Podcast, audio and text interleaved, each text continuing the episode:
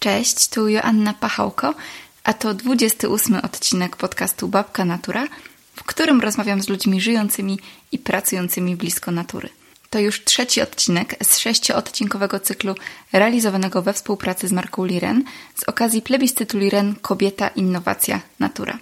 We wszystkich sześciu odcinkach mam przyjemność rozmawiać z finalistkami plebiscytu, który docenia kobiety działające na rzecz środowiska, a Wy dzięki tym rozmowom mam nadzieję będziecie mogli lepiej poznać finalistki i zdecydować na kogo chcecie oddać swój głos.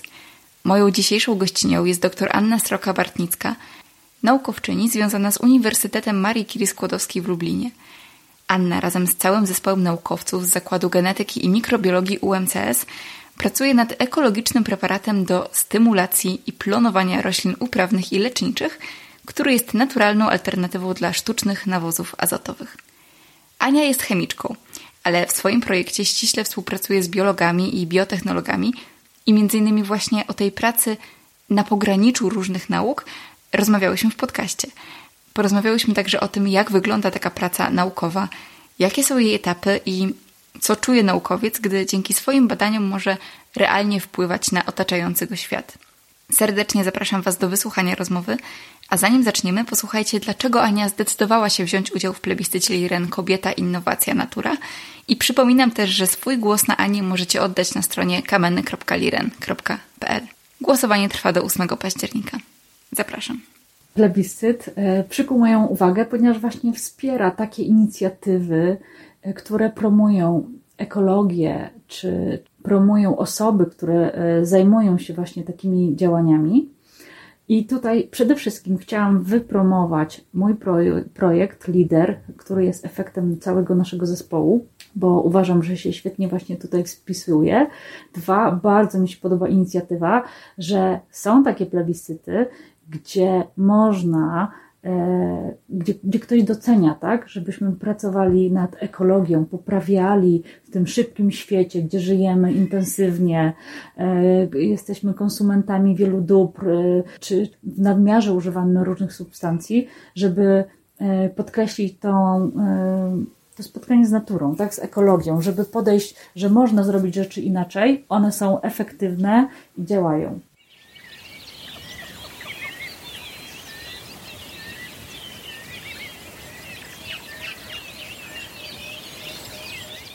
Cześć Aniu, bardzo miło mi Cię gościć w moim podcaście. Cześć Asiu, dziękuję za zaproszenie.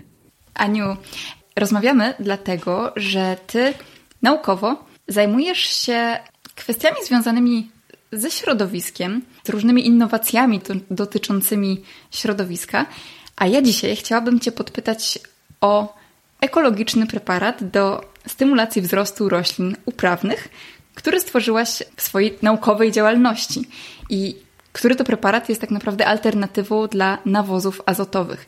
I tak jak to powiedziałam, to sama siebie usłyszałam i poczułam, jak może to za wiele troszeczkę brzmieć dla słuchaczy, więc może to, od, od, czego chciałabym zacząć, to żebyśmy wyjaśniły w ogóle, o czym rozmawiamy. Dlaczego w ogóle potrzebne są preparaty, które są alternatywą dla nawozów azotowych, na czym polegają nawozy azotowe i dlaczego warto szukać alternatyw. Dziękuję, Asiu. To jest bardzo trudne pytanie i bardzo dobre pytanie, zwłaszcza e, w świecie, który właśnie potrzebuje coraz więcej roślin, które stanowią źródło pożywienia. Są to rośliny przemysłowe, rośliny stosowane w lecznictwie. I rośliny pobierają azot głównie z gleby poprzez systemy korzeniowe. Natomiast jeżeli w glebie nie ma tych, tych związków, proces wzrostu roślin jest bardzo powoli. I co wtedy, co wtedy, jakie mamy rozwiązania? Jedno z rozwiązań jest to właśnie używanie sztucznego nawożenia, tak? Czyli są to sztuczne nawozy, e, które są syntetyzowane chemicznie e, i taki farmer, rolnik e, nawozi pole, tak, nawozi roślinę po to, żeby osiągnąć większe plony. I tutaj jest właśnie mm, problem takiego zrównoważonego rolnictwa. E, to polega na tym, żeby odpowiednio dopasować tą dawkę tego azotu dla rośliny, bo jeżeli mamy nadmiar, który jest szkodliwy dla roślin, ponieważ następuje kumulacja tych niebezpiecznych dla człowieka e, i środowiska związków. Dwa, jeżeli z takiego pola mamy nadmiar azotanów, one są wypłukiwane, czy, czy dostają się do wód gruntowych, czy rowami melioracyjnymi się przemieszczają e, i to też prowadzi do eutrofizacji e, zbiorników wodnych, i to jest właśnie problem tego nadmiernego nawożenia e, nawozami azotowymi. No właśnie, to jak wygląda ta alternatywa w postaci waszego preparatu? E, jestem pracownikiem naukowym. E, pracuję na Wydziale Biologii i Biotechnologii UMCS w Lublinie w katedrze genetyki i mikrobiologii. Dlaczego o tym mówię?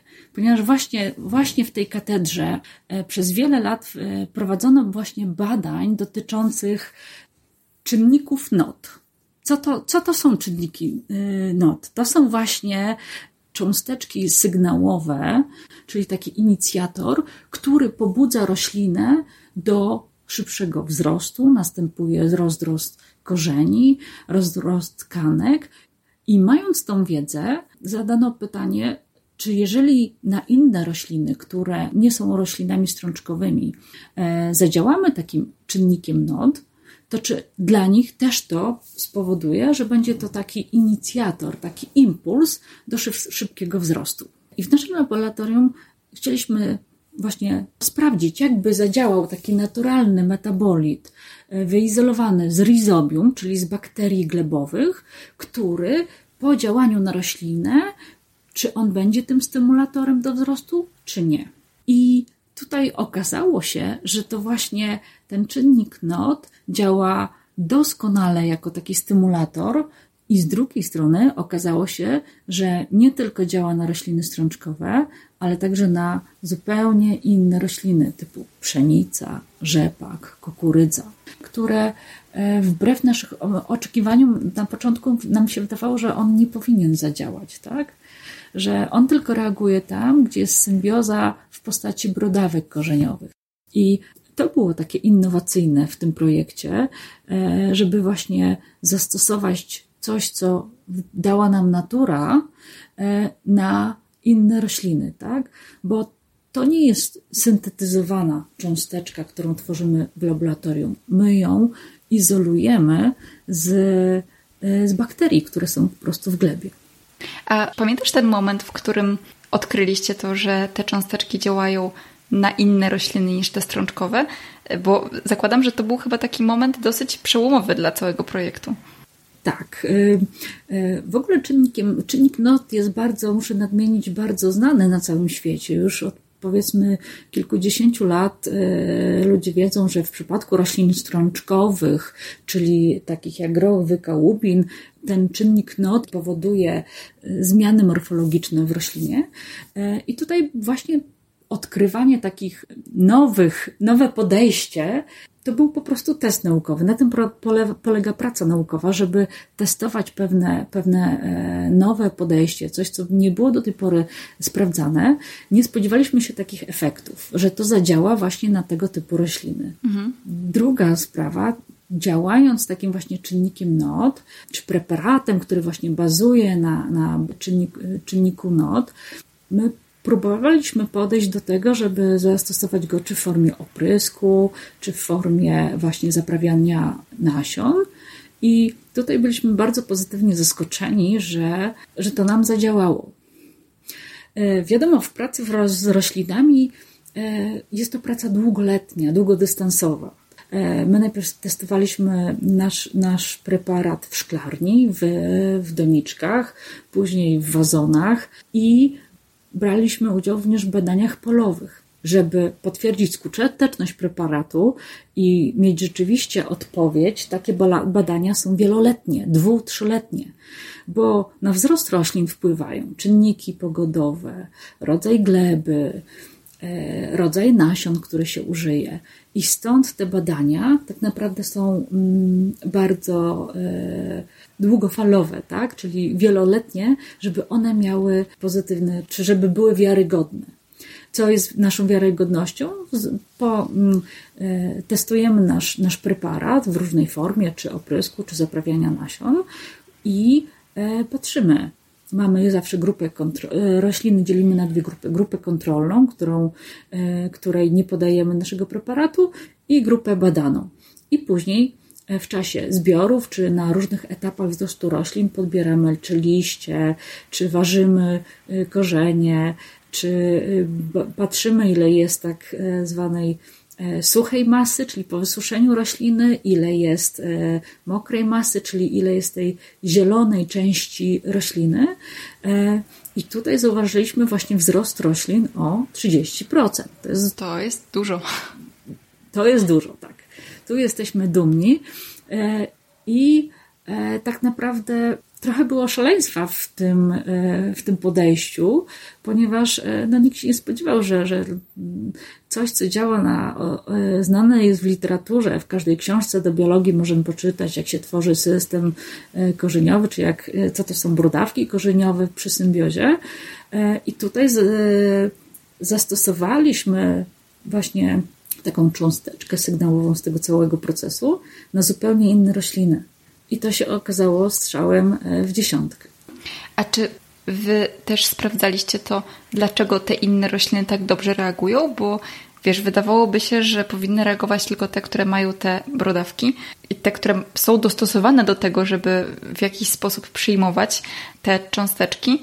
E, natomiast inne reagują równie dobrze. I czy wy wiecie, dlaczego tak się dzieje? Czy to jest jeszcze kwestia dłuższych badań, innych obserwacji? E, myślę, że jest to kwestia dłuższych badań, żeby wyjaśnić cały mechanizm. Mhm. Natomiast wiemy, że na rośliny strączkowe e, ta cząsteczka działa tak, że powodowała więcej, powstawanie więcej brodawek korzeniowych. Im więcej brodawek korzeniowych, tym, tym roślina lepiej rosła. W przypadku roślin strączkowych. Natomiast w przypadku roślin, które nie mają w systemie korzeniowym brodawek korzeniowych, e, tutaj mechanizmu nie wyjaśnialiśmy, natomiast jak ona zadziałała, zadziałała tak samo stymulująco, ale w taki sposób, że nastąpił rozrost merystematyczny, czyli pojawiało się więcej tkanek, tak? liście zrobiły się większe, e, czy, czy e, więcej nasion e, powstało. I w ten sposób, że zielona część rośliny została większa, tak? A powiedz jeszcze, w jaki sposób w takim razie podawaliście ten preparat? Bo wspomniałaś o tym, że rozważaliście różne sposoby. Jak ostatecznie to wyglądało? Jak te rośliny otrzymywały właśnie preparat? E, tutaj założyliśmy testowanie e, w takiej uniwersalnej formie. Mm, chcieliśmy, że jeżeli e, dopracowujemy preparat, który wiemy, że działa, to tak, żeby on był wygodny do użycia w przydomowym ogródku, przez wielkiego przedsiębiorcę rolnego, tak? E, I stąd były testowanie w małej i w dużej skali, jak również e, w formie oprysku dolistnego, czyli po prostu oprysku na, na rośliny e, oraz zaprawiania nasion, czyli mm, powiedzmy pół godziny przed siewem moczymy nasze nasiona, zaprawiamy właśnie e, tym preparatem. On jest w, tej, w tym momencie w formie płynnej mhm. e, i, e, i to wystarczy. I okazało się, że obydwie formy, czy właśnie oprysku dolistnego, czy zaprawiania nasion, są równie skuteczne. Ciężko nam jest powiedzieć, która forma jest lepsza Tego nie udało nam się zróżnicować tych naszych badań pod tym kątem, natomiast obydwie formy okazały się e, skuteczne. Teraz tak naprawdę trwa już taki etap wyjścia z laboratorium całego projektu. On już zaczyna też działać na taką szerszą skalę. E, czy mogłabyś o tym więcej opowiedzieć? E, jaki jest teraz etap i czy my już możemy na przykład korzystać z tego preparatu jako zwykli konsumenci, którzy chcą wspierać swoje rośliny, powiedzmy, we wzroście, czy, czy to jeszcze przed nami? Tak, tutaj mogę się pochwalić, e, ponieważ e, mój projekt polegał tak naprawdę na udoskonaleniu e, preparatu, który już był, czy, czy był już sprawdzony, mhm. tak? I my pod względem chemicznym go doczyszczamy, ponieważ tam składa się on z różnych, z różnych składników naturalnych i żeby mm, po prostu zatędzić go, czy do takiej skali gdzie tak naprawdę z jednej kropli e, my jesteśmy e, w stanie zasilić kilka hektarów, tak? Mhm. Więc to jest też takie niesamowite w tym wszystkim, że e, preparat działa w bardzo małych ilościach. Jak, jaka jest faza teraz? Niedawno uczelnia, Uniwersytet Marii Curie Skłodowskiej e, dokonał komercjalizacji czterech preparatów właśnie na bazie czynnikach NOC, między innymi tego, który, nad, którym, e, nad którego udoskonaleniem ja tutaj pracuję z całym moim zespołem i e, pojawiła się firma, która e, wykupiła patenty od uczelni i przygotowuje się wdrożenia.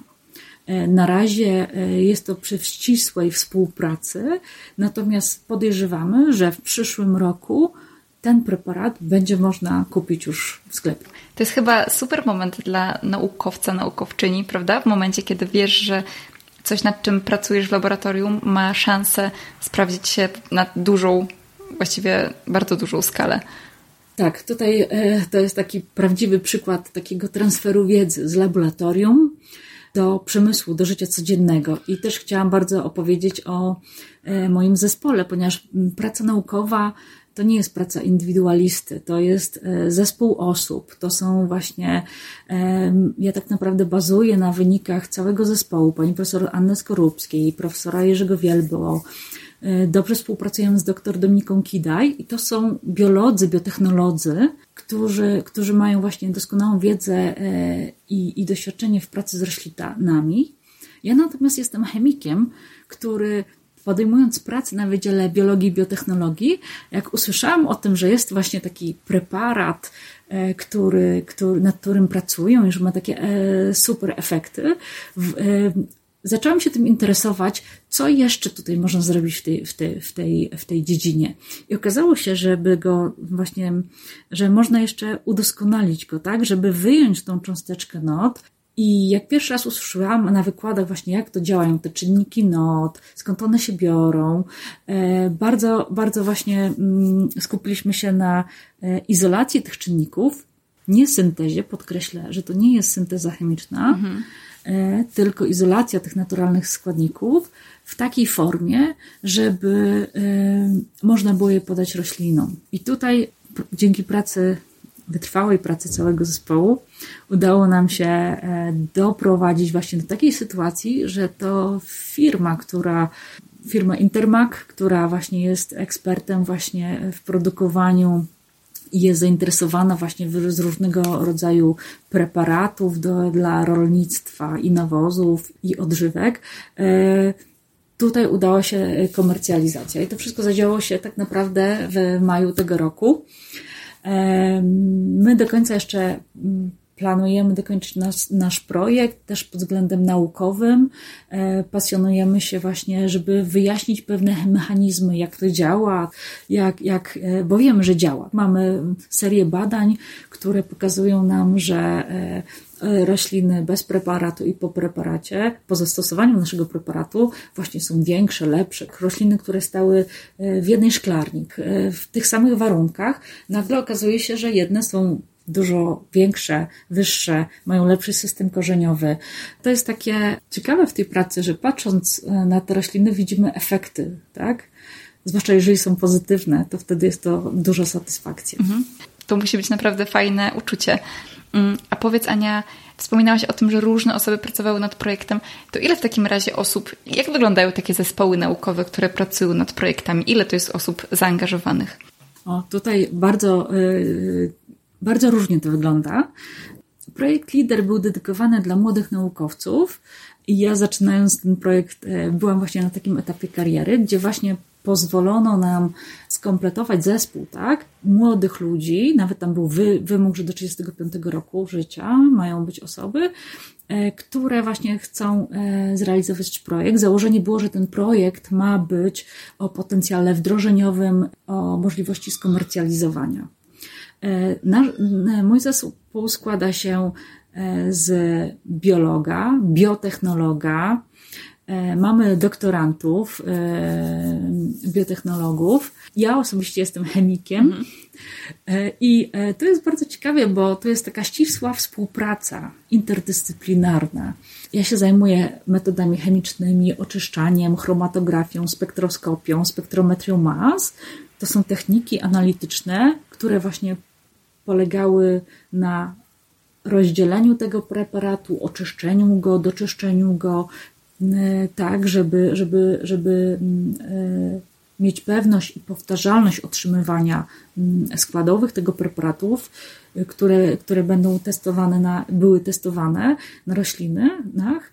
Natomiast biolodzy, biotechnolodzy, oni dbali o szklarnię, tak, o te rośliny, e, a także e, mieliśmy ścisłą współpracę z Instytutem Upraw i Nawożenia w Puławach, mhm. E, pan profesor Podleśny, który, u którego prowadziliśmy badania polowe. Więc e, proszę sobie wyobrazić e, mnie chemika, który e, pierwszy raz zobaczył zdjęcia z wielkiego pola, gdzie były testowane nasze preparaty. Były to fragmenty poletek doświadczalnych, one były różnie oznaczone i tam właśnie ros, rosł nasz, nasza wyka, E, rzepak, pszenica, kukurydza, tak? Bo my w szklarni e, e, nie mieliśmy też takich warunków, żeby, żeby to wszystko mm, dokonać. A druga sprawa, tak jak mówiłam, praca z rośliną jest pod względem naukowym jest to bardzo trudna, ponieważ nawet my mieliśmy taki przypadek, że zimą pękła szyba w szklarni Aha. i nagle E, co się dzieje? No, tu śnieg, mróz. E, na szczęście było to w ciągu dnia i, i, i wszyscy, że tak powiem, udało się zabezpieczyć te rośliny. Natomiast proszę sobie wyobrazić, wtedy pół roku eksperymentu mm no, nie mielibyśmy wyników. Roślina to nie jest y, substancja, która w każdej chwili chce rosnąć, tak? Ona ma okresy wegetacyjne, musi być odpowiednio nasłoneczniona. Y, teraz są oczywiście nowoczesne szklarnie, które zapewniają pewne stałe warunki, tak, że można zimą y, czy latem klimatyzować pomieszczenie, tak, żeby utrzymać pewne temperatury, ale jednak zauważyliśmy, że ten okres wegetacyjny, czyli od marca E, do jesieni to jest ten okres, kiedy te rośliny rosną, tak? I wtedy są te wyniki najpewniejsze, najpowtarzalniejsze. Poza tym, przygotowując taki preparat, no my jesteśmy świadomi, że to właśnie e, rolnicy, czy każdy w przydomowym ogródku, tak, będzie mógł zastosować na rośliny właśnie w takim etapie, w takiej fazie. E, I tutaj trzeba się dopasować z całym projektem, z harmonogramem tak, na, tak naprawdę pod tą roślinę, Aha. żeby zacząć w marcu, no bo nie możemy zacząć w grudniu, tak? No bo ona nam nie urośnie, tak? Albo będzie, jeżeli nawet będziemy prowadzić badania w szklarni, one będą dosyć słabe, tak? E, więc to też jest takie bardzo ważne. Jeżeli spadnie śnieg, będzie deszcz i na naszych polach, uprawach raz, raz była taka sytuacja, że e, z, właśnie na tych dużych polach, o których mówiłam w Puławach, e, zasiany był rzepak, no i okazało się, że po miesiącu niestety pole zostało zaorane. Aha. E, wiedzieliśmy, że nie ma na tyle ponieważ y, rośliny nie urosły, tak? były po prostu puste pola, nie byłoby to statystycznie y, sensowne prowadzić takie badania, bo nie mielibyśmy wiarygodnych wyników. I była taka sytuacja, że pole zostało zaorane, i wtedy też nam pojawił się pomysł, żeby, o, to jeszcze można posiać kukury, kukurydzę, ponieważ jeszcze był okres właśnie wysiewu kukurydzy. I na tym polu E, e, pojawiła się kukurydza i na niej testowaliśmy nasz preparat. Także to jest tutaj rośliny, tak jak mówię, to jest przeciwnik wielkiej wagi, który, który tak naprawdę, e, no bo bez rośliny my nie mamy co badać, nie możemy, nie możemy też sprawdzić, jak działają nasze preparaty, a, a to ona jest obiektem właśnie efektem naszej pracy. Mhm, tak? Jasne. Czyli to dla ciebie chemiczki to było trochę wskoczenie w zupełnie inne rejony, prawda? Bo ty wcześniej nie musiałaś tak naprawdę, tak mi się wydaje, tak sobie zakładam, jak myślę o pracy chemika, nie byłaś nigdy tak zależna właśnie od na przykład rośliny, od pór roku, czy jednak takie od pogody. Od pogody? E, czy to było dla Ciebie właśnie takie po raz pierwszy zderzenie się z takimi warunkami? E, tak, nie ukrywam, że tak, ponieważ wcześniej jako taki typowy chemik, analityk, e, zajmujący się metodami rozdziału, separacji związków, czy zajmuję, zajmowałam się ogólnie spektroskopią i w momencie, kiedy właśnie po stażu podoktorskim ja wróciłam z zagranicy, z, z Uniwersytetu w Sztokholmie, wcześniej pracowałam w Anglii, podjęłam pracę na Uniwersytecie Marii Curie Skłodowskiej na Wydziale Biologii E, właśnie ponieważ też tam są te wszystkie, używane są te metody analityczne, ale właśnie do pracy z roślinami czy z bakteriami. I to było dla mnie takie e, zupełnie nowe wyzwanie. E, cały czas się uczę. Przyznaję, że biologia jest dla mnie dalej dużym wyzwaniem, jeszcze, jeszcze wiele rzeczy trzeba odkryć. Natomiast to jest niesamowite w takiej interdyscyplinarnej pracy, że E, wymieniamy się swoimi poglądami, e, e, możemy właśnie polegać na, ktoś ma lepsze predyspozycje czy, czy zdolności właśnie w, w pracy z bakteriami. Ja takich umiejętności nie posiadam, także, także to jest właśnie ciekawe w takim zespole, że że możemy właśnie, najciekawsze rzeczy dzieją się na pograniczu, tak, między dziedzinami i tutaj okiem chemika e, w, właśnie w biologii można jeszcze zobaczyć e, kilka luk, które można wypełnić, tak? Tutaj można posprawdzać. I tak w sumie zaczęła się nasza przygoda z tym preparatem, że na pewnym seminarium, kiedy właśnie słuchałam, jak on działa na rośliny, e, przede wszystkim były to testy też na, na roślinach strączkowych, były różne modyfikacje i tutaj pojawiły się wspólnie, wspólnie właśnie e, z biologami, z biotechnologami pomysł, że a spróbujmy wyizolować ten czynnik, spróbujmy jak on zadziała w większym stężeniu bo oprócz niego e, tam są różne inne e, metabolity, są flawonoidy, czy to działa ten czynnik, czy może jednak flawonoidy, a może sprawdźmy, tak? I tak zaczęła się taka przygoda naukowa właśnie w tym, w tym, w tym kierunku, która okazała się skuteczna. Mhm. To też, to też nie każda praca, pod, eksperyment naukowy jest, kończy się sukcesem. Nam tutaj się to udało. Super, ale wiesz, fajnie, że o tym mówisz. Powiedziałaś takie ładne zdanie, że najciekawsze rzeczy dzieją się na pograniczu. To jest y, bardzo fajne spostrzeżenie, bo tak jak mówiłaś, prawda, że jeżeli zamykasz się tylko w tej biologii albo tylko w tej chemii, no to nie zauważasz tego, co jest pomiędzy. A pomiędzy właśnie mogą się wydarzyć takie rzeczy, jak na przykład wasz projekt. E, a powiedz, Ania, jeszcze mi tak przyszło do głowy jeszcze jedno pytanie dotyczące tak naprawdę preparatu i takiego już mm, praktycznego używania preparatu. Powiedz, czy to jest tak, że on ma jakieś określone ilości, których możemy go użyć? Czy na przykład jest tak, że można go przedawkować powiedzmy roślinie, czy, czy raczej to są takie miękkie granice i, i raczej to się nie wydarzy? Y, przedawkować go raczej nie można, ponieważ jest to, jak ja, tak jak wspomniałam, naturalny element, więc y, on nie zaszkodzi, tak? E, jeżeli pytasz o stężenia, to jest to bardzo ciekawe e, dla mnie no, spostrzeżenie, ponieważ on działa w stężeniu 10 do minus czwartej, czyli musimy go wielokrotnie rozcieńczyć. Mhm. Czyli tak jak mówię, jeżeli my pokażemy rolnikowi, że e, w jednej kropli płynu on tutaj może zaprawić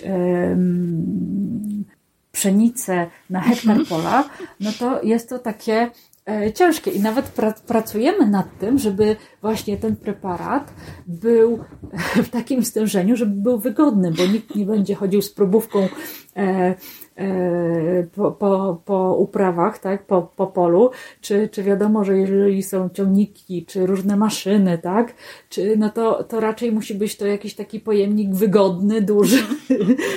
I, i, I to jest, to jest właśnie taka magia, że my na skalę laboratoryjną byliśmy w stanie jakby przygotować ten preparat, że tak naprawdę no, połowę kraju można by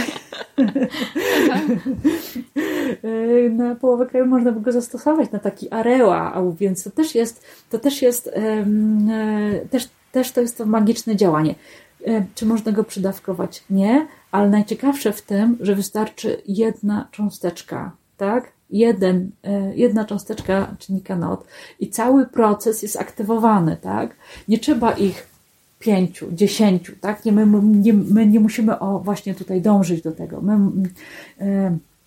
i to jest właśnie to, ta niesamowita e, tutaj ta magia, której nie widać w jednej kropli, że, że to stężenie jest naprawdę e, no, w takiej skali. No, naprawdę, wow, to jest, to jest magia natury w tym momencie, bo zobacz, rzeczywiście nie dość, że to jest naturalny um, preparat, to jeszcze wymaga tak niewiele, prawda? I, i wręcz tak jak mówisz, wyzwaniem jest to, żeby w taki sposób go opakować, żeby to było wygodne, bo, bo tak małe ilości e, wystarczają.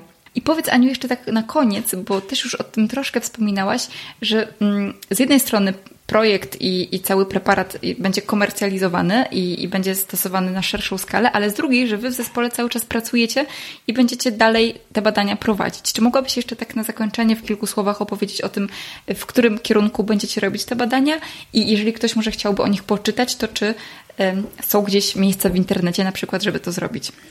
E, tak, my teraz jeszcze pracujemy e, naukowo, ponieważ staramy się wyjaśnić pewne mechanizmy, pewne, pewne procesy.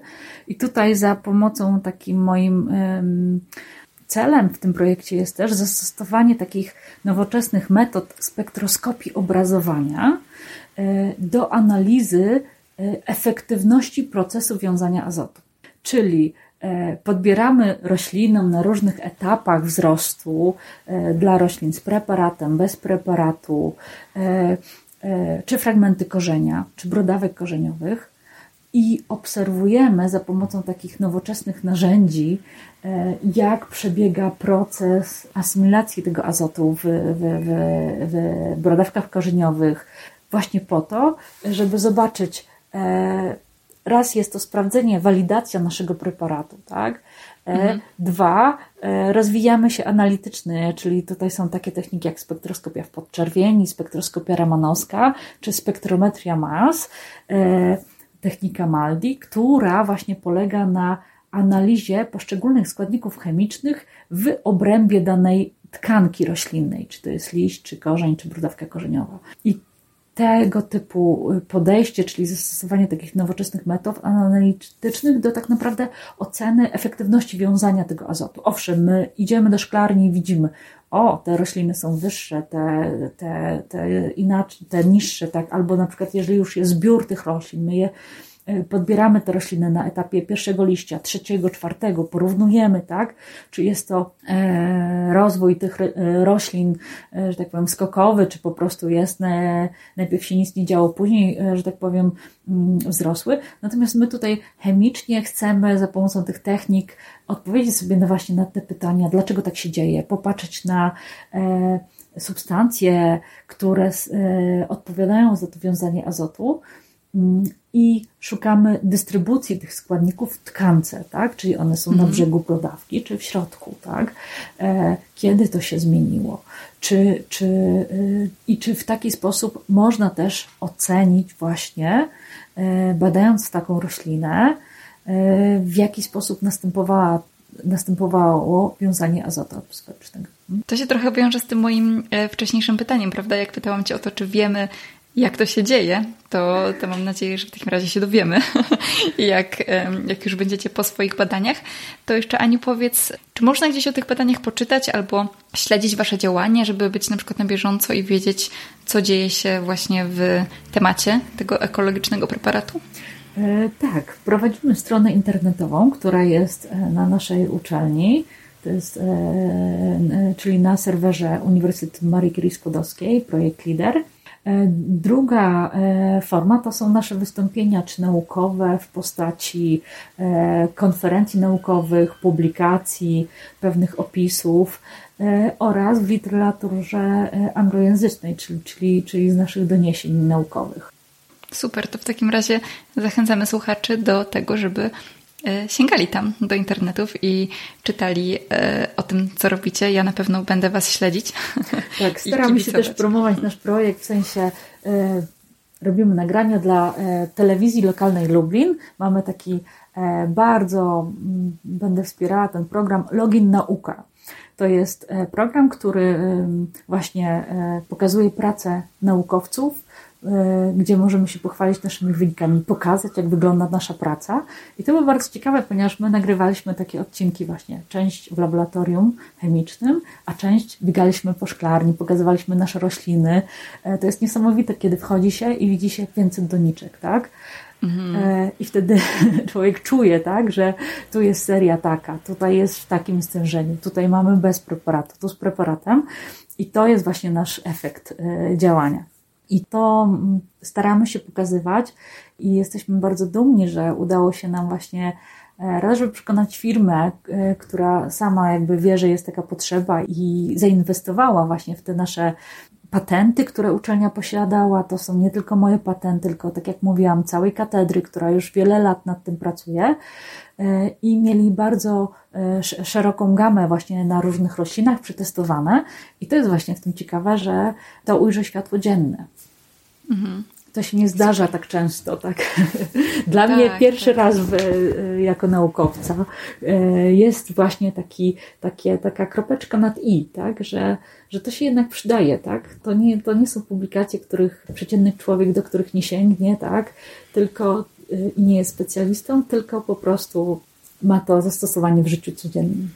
No dokładnie, to jest takie wyjście właśnie z tych publikacji naukowych, właśnie z, z, rzeczy dostępnych też często po prostu naukowcom, mm, wyjście po prostu szerzej. I ja się bardzo cieszę i też na, na pewno wyobrażam sobie, że to dla, dla Ciebie jako naukowczyni musi być super moment.